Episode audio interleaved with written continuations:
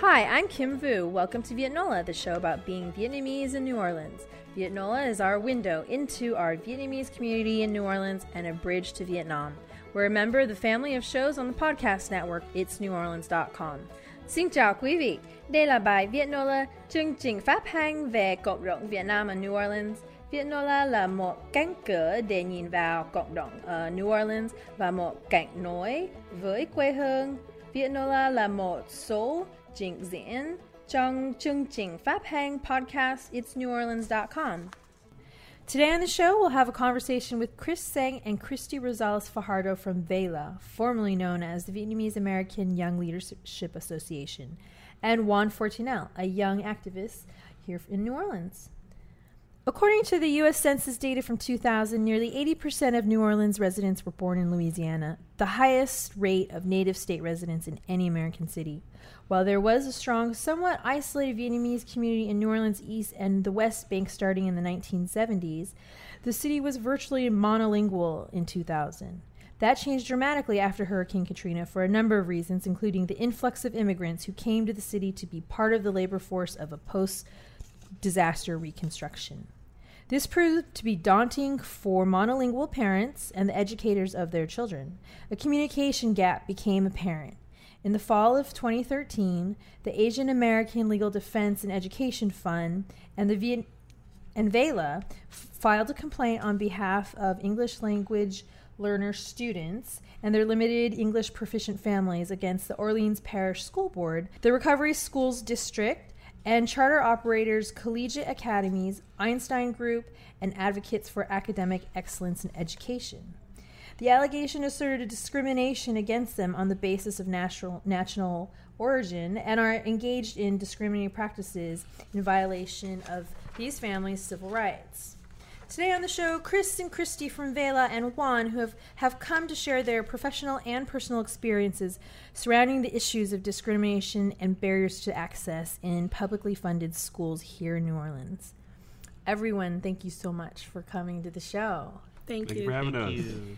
Y'all do a lot of important work and have done uh, have been a force for a very important issue that is only now really starting to get recognition in mainstream New Orleans. Um, I'd like all of you, if you could go just go around the table and explain, uh, introduce yourself to our listeners and your role with VAYLA and at or with VAYLA, uh, and in the lawsuit and how you came to this point. Hello, my name is uh, Christy Rosales Fajardo. I am a community organizer at VAYLA New Orleans, um, and I am community organizer with the Latino community and also with youth leadership. Um, at VAYLA New Orleans, uh, I work with um, hearing from the parents. Um, I formerly worked in the ORS, um, RSD, the Recovery School District, and Orleans Public School System. So I had first one, you know, firsthand knowledge on what some of the barriers were with language access in our school district. So I just brought that knowledge over to VAYLA to share and gather some more parents to talk about this issue. Great, thank you. Juan? Um, well, my name is Juan Fortunel. Uh, I'm a youth activist, like you said, but also a youth leader at VAYLA and slash youth organizer. Um, I guess I started with uh, with the complaint uh, because my family, um, I guess, was in dire need of in interpretation and translation in schools because I would always play the role of interpreter slash translator. So That could um, have worked out for you, though, huh? uh, that could have worked out for me if if the school had you know set up a contract and I you know s- you know signed it. But uh, sadly, it didn't. Um, but that's why I kind of got into this uh, you know youth activism. Because you all. wanted your parents to be informed Exactly. through someone other than you. Yep. Yeah. Chris? Hey, uh, so my name's Chris Sang. I am VAYLA's education director. Um, I work with amazing people like Christy and Juan every day, just kind of supporting our campaigns from language access, which we're talking about today, but also to our community schools campaign, where we're trying to um, reopen our neighborhood high school, Sarah T. Reed, which is just closed um, the end of this school year as a neighborhood school in about a year or so, hopefully. Getting the community engaged in that. um, as well as our kind of community park campaign, which we're revisiting. Um, there's a park in Village de l'Est where VAYLA is located, um, behind Einstein um, School, which has been in the process of being fixed and reopened for a number of years now. And so now we're just kind of working to push the city to finally complete it, get it reopened with the basketball court, football field, soccer field, uh, playground. So the young people and, and, fa- and their families can actually use that because right now it's gated up. And if you want to go inside, you have to hop a fence. So uh, those are those are the central campaigns that we're working on. I help to facilitate that. Great. A little bit of uh, background of the organization. We've actually had a few folks either on from the board or actually youth organizers Timmy Vo and Tung Le from the board uh, on our show. The organization used to be an abbreviation for the Vietnamese Americans Young Leadership Association. It's now changed. Uh, can we can we get a little background on that? Sure. Um, so we moved just in the past year or so, more recently, to being known as VAYLA to reflect the nature of the organizing we're doing. As Christy mentioned, you know, she works primarily with the Latino community. And we have students and, and families coming from Vietnamese, Latino, and African American uh, backgrounds in our community. So we want to really make sure we're representing the multi ethnic, multiracial, and multilingual uh, nature of our community. And so um, we've changed it to VAYLA, um, which still has um, connection to the kind of Vietnamese history of the organization because, as our ED uh, Minh likes to say, VAYLA means home is in Vietnamese, so it would translate to home is New Orleans. that's a good yeah. so it uh, does. yeah, Huh. Ve meaning home. Yeah. La meaning is Different spelling, but yeah, Yeah. that's great. Uh, as for our listeners, because this is an audio program, I will point out we have two Latino individuals and one African American individual. So, despite the origins of the organization being very much Vietnamese, uh, we now definitely see why the name and the is changing not just the demographic of the staff but also the communities you're working with sounds like is is kind of the gist of that And we have a, a large population of young Vietnamese youth still at our center. Um, I think that with the name change, or you know, um, it it's more inclusive now. So everyone comes to our door, and it's not just the center and living in that community for the past 16 years. Um, it, it it opens the door more for our community to come in. And a more uh, more relevant and complex conversation it sounds like Right. that's great Vietnamese folks have been immigrating to New Orleans since the 70s, and large portions of the community remain primarily monolingual. Uh, the need for bilingual schools has been a long time coming. Can you describe your experience with this issue in the community? Feel free to chime in. So, um, as I stated before, I used to be a parent liaison. I mean, the both of the community, sc- the schools that we have in our community, which was at that time, which is Einstein Charter, and also um, formerly Intercultural Charter School. Um, this school has a large Vietnamese population and also um, a growing Latino population in our city. When I was hired as a parent liaison, I was a front office staff that would engage parents um, in questions they have, needs, or communication back and forth from teachers to parents. But I found myself on a daily basis interpreting for nurse, um, cafeteria workers, um, the principal, the social worker, and everyone in the entire school. Um, and and it was an eight-hour job, um, and every single day it was nonstop translation. And you weren't formally hired to be an interpreter, I was not hired to be an interpreter. I was hired to just give parents information from the district to parents, general information that the district wanted parents to know. Um, But a lot of my job just consumed in being an interpreter and hearing from teachers that they were very glad that I was there that the year that I was in the school um, because at that moment teachers was no longer being pulled out of the classroom to go interpret it for a parent that was in the office. Or if a child fell and you know was trying to tell the nurse where he or she was hurting you know they no longer had to go pull a teacher out of the classroom to do that because the only staff that they had that either spoke spanish was the esl teacher or the spanish teacher. Mm-hmm. and in both times they would have to pull teachers out of the classroom. So when I was at the school, there was a lot of different incidents that would happen. Um, and also, parents needed um, someone to communicate their issues, what was happening, why their child was absent from school.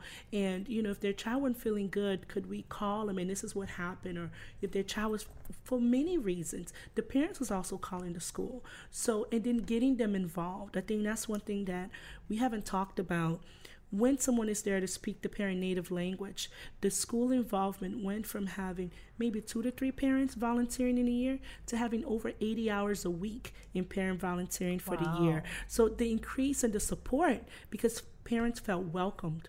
And when they feel welcomed, they will contribute to their child's education and they were included in their child's education. So that's how, you know, being involved firsthand and also being the one that had to interpret for my mom when I first came um, to this country. Um, having that experience, I had um, a deep feeling saying, I don't want children to be in a classroom you know interpreting for themselves because they are here to learn right. they're here to get and some of the language that the teachers are asking students to translate students had learned that you right. know that language they came here so young. Maturity so, that needs to be. And then a lot of the times what we would see too was um, before i was hired was teachers calling another student that spoke the language to go interpret. So that means privacy issues was no longer you know being private mm-hmm. you know because now i have to tell this student what's happening to me. So this student have to tell a teacher. And you know how students they will talk outside of that environment. So it created a lot of bullying and a lot of so there was many things that one firsthand i experienced and then was seeing it again like 25 years later when now i'm working in a school system and you know trying to make sure that this doesn't happen. So you know that firsthand knowledge is what brought me to work on this issue. And juan is that consistent with your firsthand experience what she's talking about? Um yes actually. Uh um like she said uh, students had to experience being pulled out of class um, in order to translate for other students or like other parents for example Huh. Um, so not just situations that you were involved in, but no. classmates and their yeah, classmates, myself.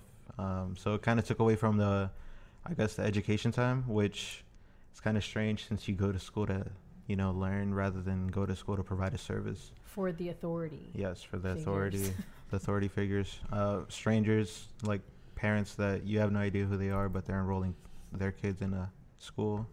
Um, that's what I experienced firsthand. Chris, how obviously there was a need there. Uh, what was this? What was the process to get to filing a complaint with the Office of Civil Rights? Mm-hmm. I mean, did we go through the principal first? Did we go through the school board? And what was the reaction? So um, the process was, I think, as both Christy and Juan spoke to. Um, trying to first work with schools on what was happening and trying to get um, some traction in terms of like changing some of these policies, right? So they mentioned the interpretation as an, as, as an issue, right? But even small things as far as sending home documents in um, the native language of families, it wasn't happening, right? Messages that, that would be sent home say, oh, tom- school is closed tomorrow, or your son or daughter is going on a field trip. Like th- these things weren't happening, right? And no matter how hard we kind of like advocated for that to happen, it didn't. And to who? To whom did you advocate? Uh, we went. We went to, schools. to individual schools, principals, administrations. Like this is all things that we did over, you know, a process of more than a year, and um. And the school board, I assume.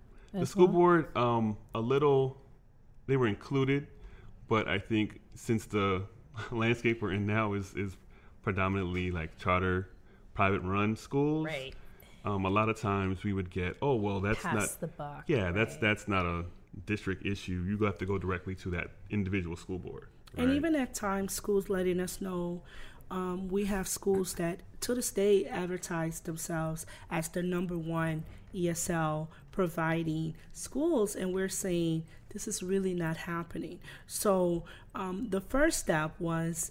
Um, we don't just target any schools or OPSB or RSD. What actually was happening, the student was coming when I resigned from the school. The students was coming more and more, such as Juan, his sister, um, you know, other youth, and saying, "Why did you leave? Now I have to do all of this work. Oh, Why are you not at the school?" And you know, like, and the parents started coming to VAYLA and saying, "You know, what do you do here?" and you know, I still need to tell my child's teacher this, or my son just was suspended and I have no idea why, you know. Um, so I was literally still working for the school, even though I was at VAYLA, New Orleans, and Not so, paid by and the I school, paid by the school. right. And, and one of the things that we always in, in, in leadership training with our young folks is don't bring us a problem if we can sit down and think about a solution. And how can we solve this problem? It's a lot of students. So we just that was a report done many years ago at VAYLA called Raise Your Hand campaign, where they identified a lot of issues right after Hurricane Katrina. One of the issues was language access. And so when I started at VAYLA, we just picked up on the previous work that has been they've done a lot of advocacy they've done training they've talked to community members so because we really didn't have anyone to work on that specific issue, we picked it back up when I started at VAYLA New Orleans. But there was a lot of previous work since 2007 that was worked on language access, even with the city of New Orleans, not just school, you know, advocacy. After that, we did a youth participatory research where students interviewed other students to talk about like are you upset about this issue they videotaped um, to talk about it document it and then what they the youth decided and juan included and some other youth leaders from the youth organizing unity group that we have at VAYLA decided to do a report called ESL Lost in the System. And the ESL Lost in the System is a report that tells individual stories. We did not name schools um, because we felt that we did not want to target a particular school. So so schools to think, oh, it's just this school that's having this particular issue. What we did was we in general said, stu- this is the student's story. The student wrote their own story and they shared, you know, the, the their experience, what was happening in school. We shared that report with our community at large. And with the schools, so the schools were aware of these this with their students saying this is my experience. So when the school says that we haven't contacted them or the school board this is a public report that we invited everyone. And we had a school. We had one school that came out Mm-hmm. an administrator. And from that report she said thank you so much for sharing this report. I will start implementing some of your because there was 23 recommendations on this report for the schools Very precise. so we, we this this individual on charter um, took some of these recommendations and said, you know what, spoke at our you know report release and saying we are not perfect, but we definitely I will assure you that we will. So just like that school was invited, all of the schools were invited, and that's where we started getting once parents understood their rights and they found that their children was also going through a lot of struggle and not liking it it's when we started doing more and more advocacy and that's when AALDEF got involved to let them know their rights and that their rights have been violated so that's the process that we went through mm-hmm. you know to, to file the complaint So it sounds like you did actually get some positive feedback from some of the schools. Yes. And the other schools that didn't respond, did they just not respond or was it hostile? What was the situation? Um, at, at some point, it was hostile. Um, some students did get some backlash of saying, Why did you say these things? Um, even though we did not identify the school, um, that was some school that went almost like on a defense saying, We are the best, and started doing a lot of advertising saying that they're the best ESL program in the city. Um, so that was a lot of counter, you know, like trying to say what we were saying was not, um, you know, Accurate. accurate. So. So there is a statistic that the number of public school students, uh, no, the number, yes, the number of public school students with limited English skills has nearly tripled in New Orleans, from about 440 in 2006 to 1,200 at the start of uh, I think 2013, and that the number of public or charter schools addressing that has increased. You're saying that's not true, or is is there are they not addressing the specific recommendations that are practical and real? I think it's both of those things. Okay. So we're saying that the number there has been an increase, Mm-hmm. and we kind of we think that it's it's actually higher than that number because that's all based off of uh, self-reported data, Uh-huh. right? And so many schools don't have to report that because there's nothing mandating them to do so. So um, we think that that number may be higher, and um, I think the reason why, after following the report and trying to do all the advocacy work and kind of organizing around the issue with youth and parents, as Christy and Juana talked about, why we went that the root of the complaint is because we felt an es- investigation needed to happen. Like we Uh-huh. had no idea, you know, what who was actually doing what and following through. And you know, many of these schools are receiving federal dollars, right, to do parent engagement around those issues. And if parents aren't being reached in their own languages, there's discrimination there, right? And so, as a small community organization, you know, we couldn't do that on our own. So, working with our young people and talking with them about it, you know, something that they said, you know, we need to do this. We need to figure out what's happening. And AALDEF was an instrumental part of this. So let's talk about the complaint. It's not actually a lawsuit. It is a complaint with the Office of Civil Rights, the Attorney General's office. Is that correct? Correct. And what is the relief you seek through this process as opposed to suing the school board? Well, we all of the decisions made um, and what, how we operate at VAYLA New Orleans, the parents or the students makes the decision. We move how our community asks us to move. Um, so, you know, personally, there was parents saying, you know, we're not here to bankrupt the school. We, we don't want any personal. We just want to make sure that these services are done. And really doing a lot of the advocacy, uh, talking to a lot of the Vietnamese family, we were very excited to hear that they were backing us up and saying this should have happened 20 years ago. This should have happened when we first, you know, oh, my son is going to be so happy that, you know, that y'all doing this. And, and I was like, well, you know, let us speak to your son. He's in college, but he did all of the translation for me, you know, and just hearing these stories over and over and over in our community. And we knew that the Vietnamese community has gone through this right? And, and now we have a new influx of immigrants in our community that are you know they, they don't speak english. And and so how can we learn from the lessons past evidently the schools did not learn. And which I might add, you know, firsthand knowledge in the construction industry in the daytime, this city would not have been rebuilt without immigrant immigrant communities coming to this city. correct. Period. I mean that that's just a black and white statement, you know. And there's been a lot of allegations of, uh, you know, illegal this, illegal that, and these these products are so federally funded that the layering of speculation into these allegations of you know illegal immigrants taking job has that conversation has completely stopped so i mean you're basically talking about immigrant families who have primarily for the large population at least in the construction industry have the legal right to work here and have education here not having access to a language that they can communicate with the educators of their children. And we talk a lot with the Latino community about this issue because we do have conversations with them about feeling welcomed in the city. A lot of um, the response that we hear is that at one point they were very welcomed and their families were welcomed, but now that they're they're embarking on educating their children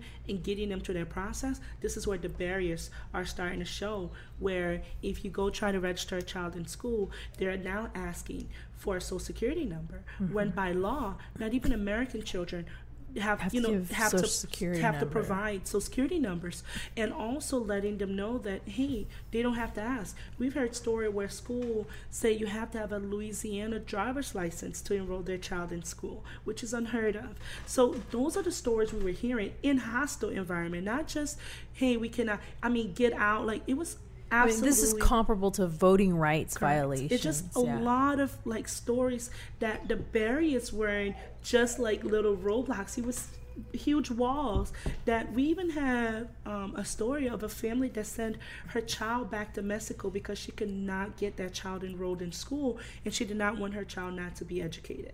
So we've heard horrific stories of things happening in our community that once we shared and the most beautiful thing that I um, had the pleasure to see was getting the Vietnamese community in one room and the Latino community in that same room and saying, please raise your hand if your child ever had to translate for you. And everyone in the room raised their hand. And also asking, have you ever felt that, you know, in a hostile environment, everyone in that room raised their hand. And actually having both of these communities look at each other and say oh my goodness i did not know that you went through these struggles. I thought it was just me. And that's what's the most beautiful thing about this complaint that we're not just talking about latino community. We're talking about vietnamese community speaking up for themselves even after 20 plus years you know almost 30 years and saying this, This also problem happened still to me. It still exists. exists, Yeah. and we want it to come. And we're very excited that we filed this complaint. We're very excited with some of the improvements that we're seeing now in our school system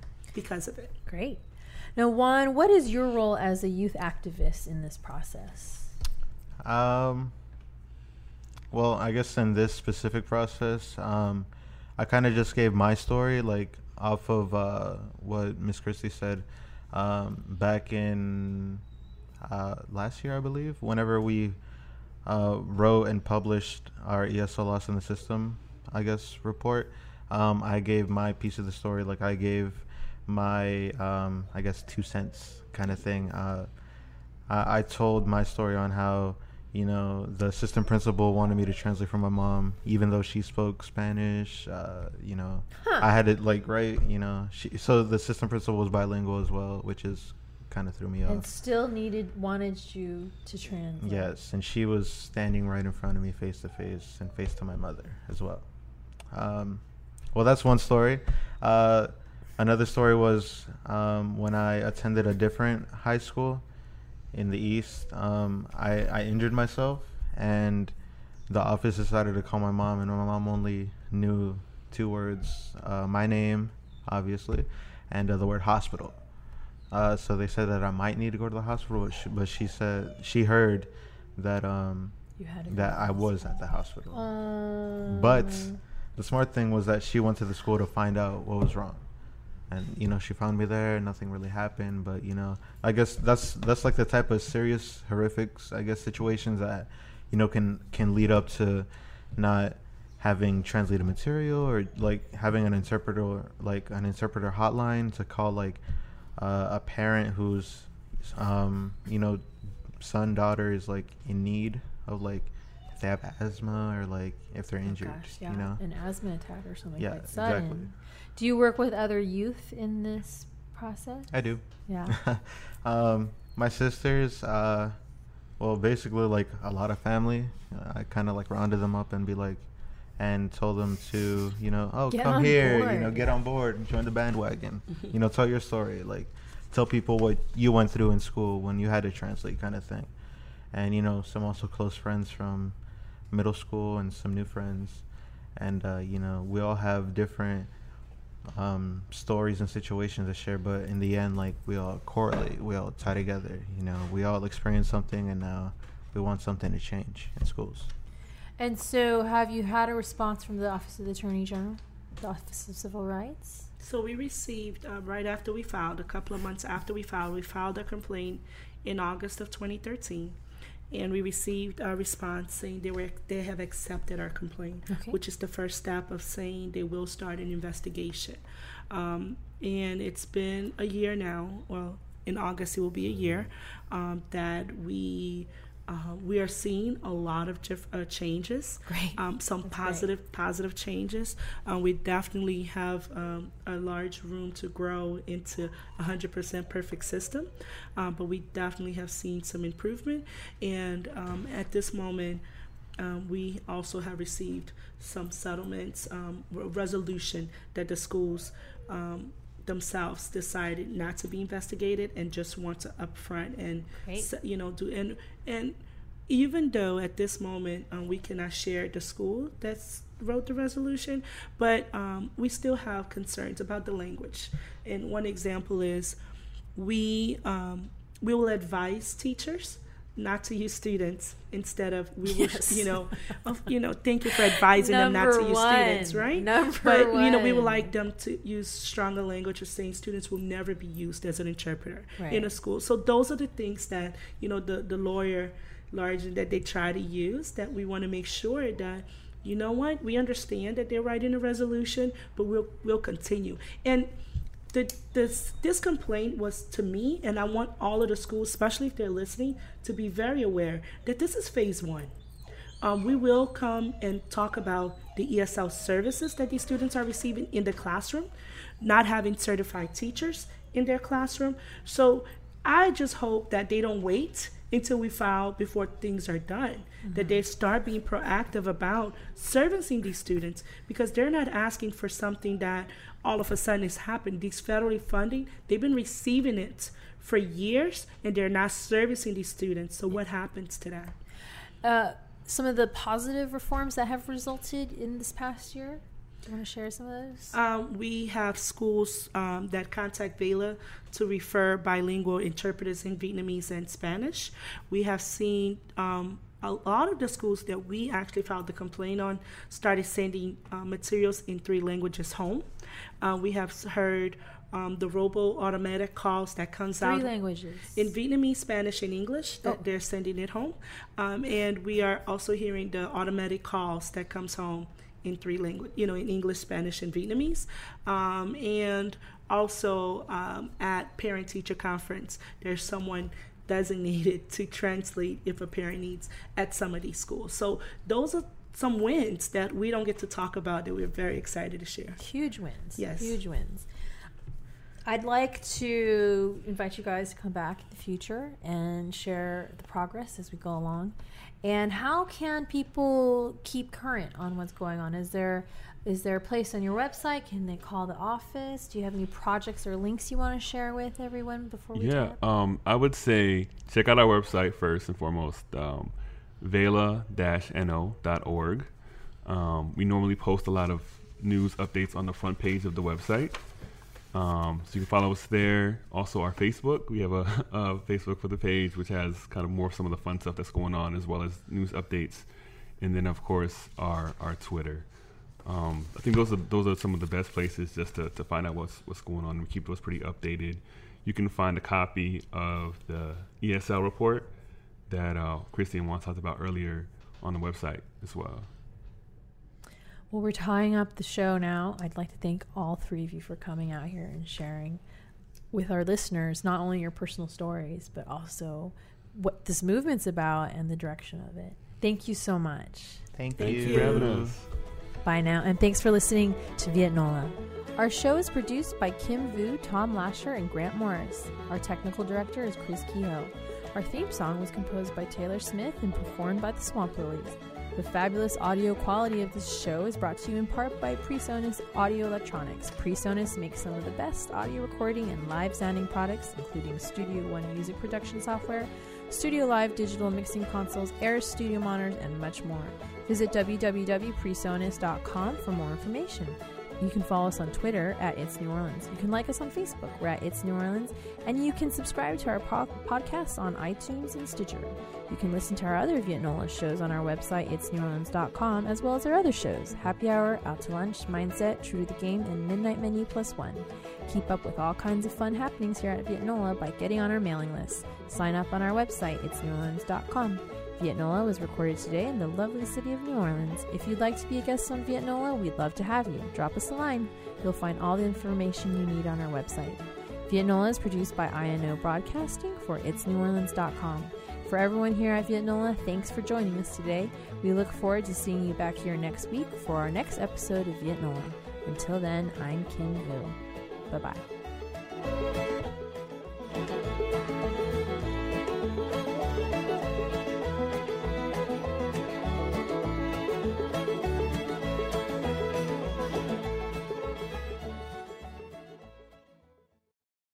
Summer's almost over, but at Old Navy the styles are as hot as ever. Get to Old Navy now for 30% off all jeans, 40% off all dresses, and 50% off all tees. That's right, get 30, 40, and 50% off all your favorite styles for the whole family, plus up to 75% off clearance. Hurry in fast. These deals won't last. The sale ends soon at Old Navy and OldNavy.com. Valid in store 822 to 828 and online 822 to 824. Excludes in store clearance, bubbles, active, licensed, and men's package tees.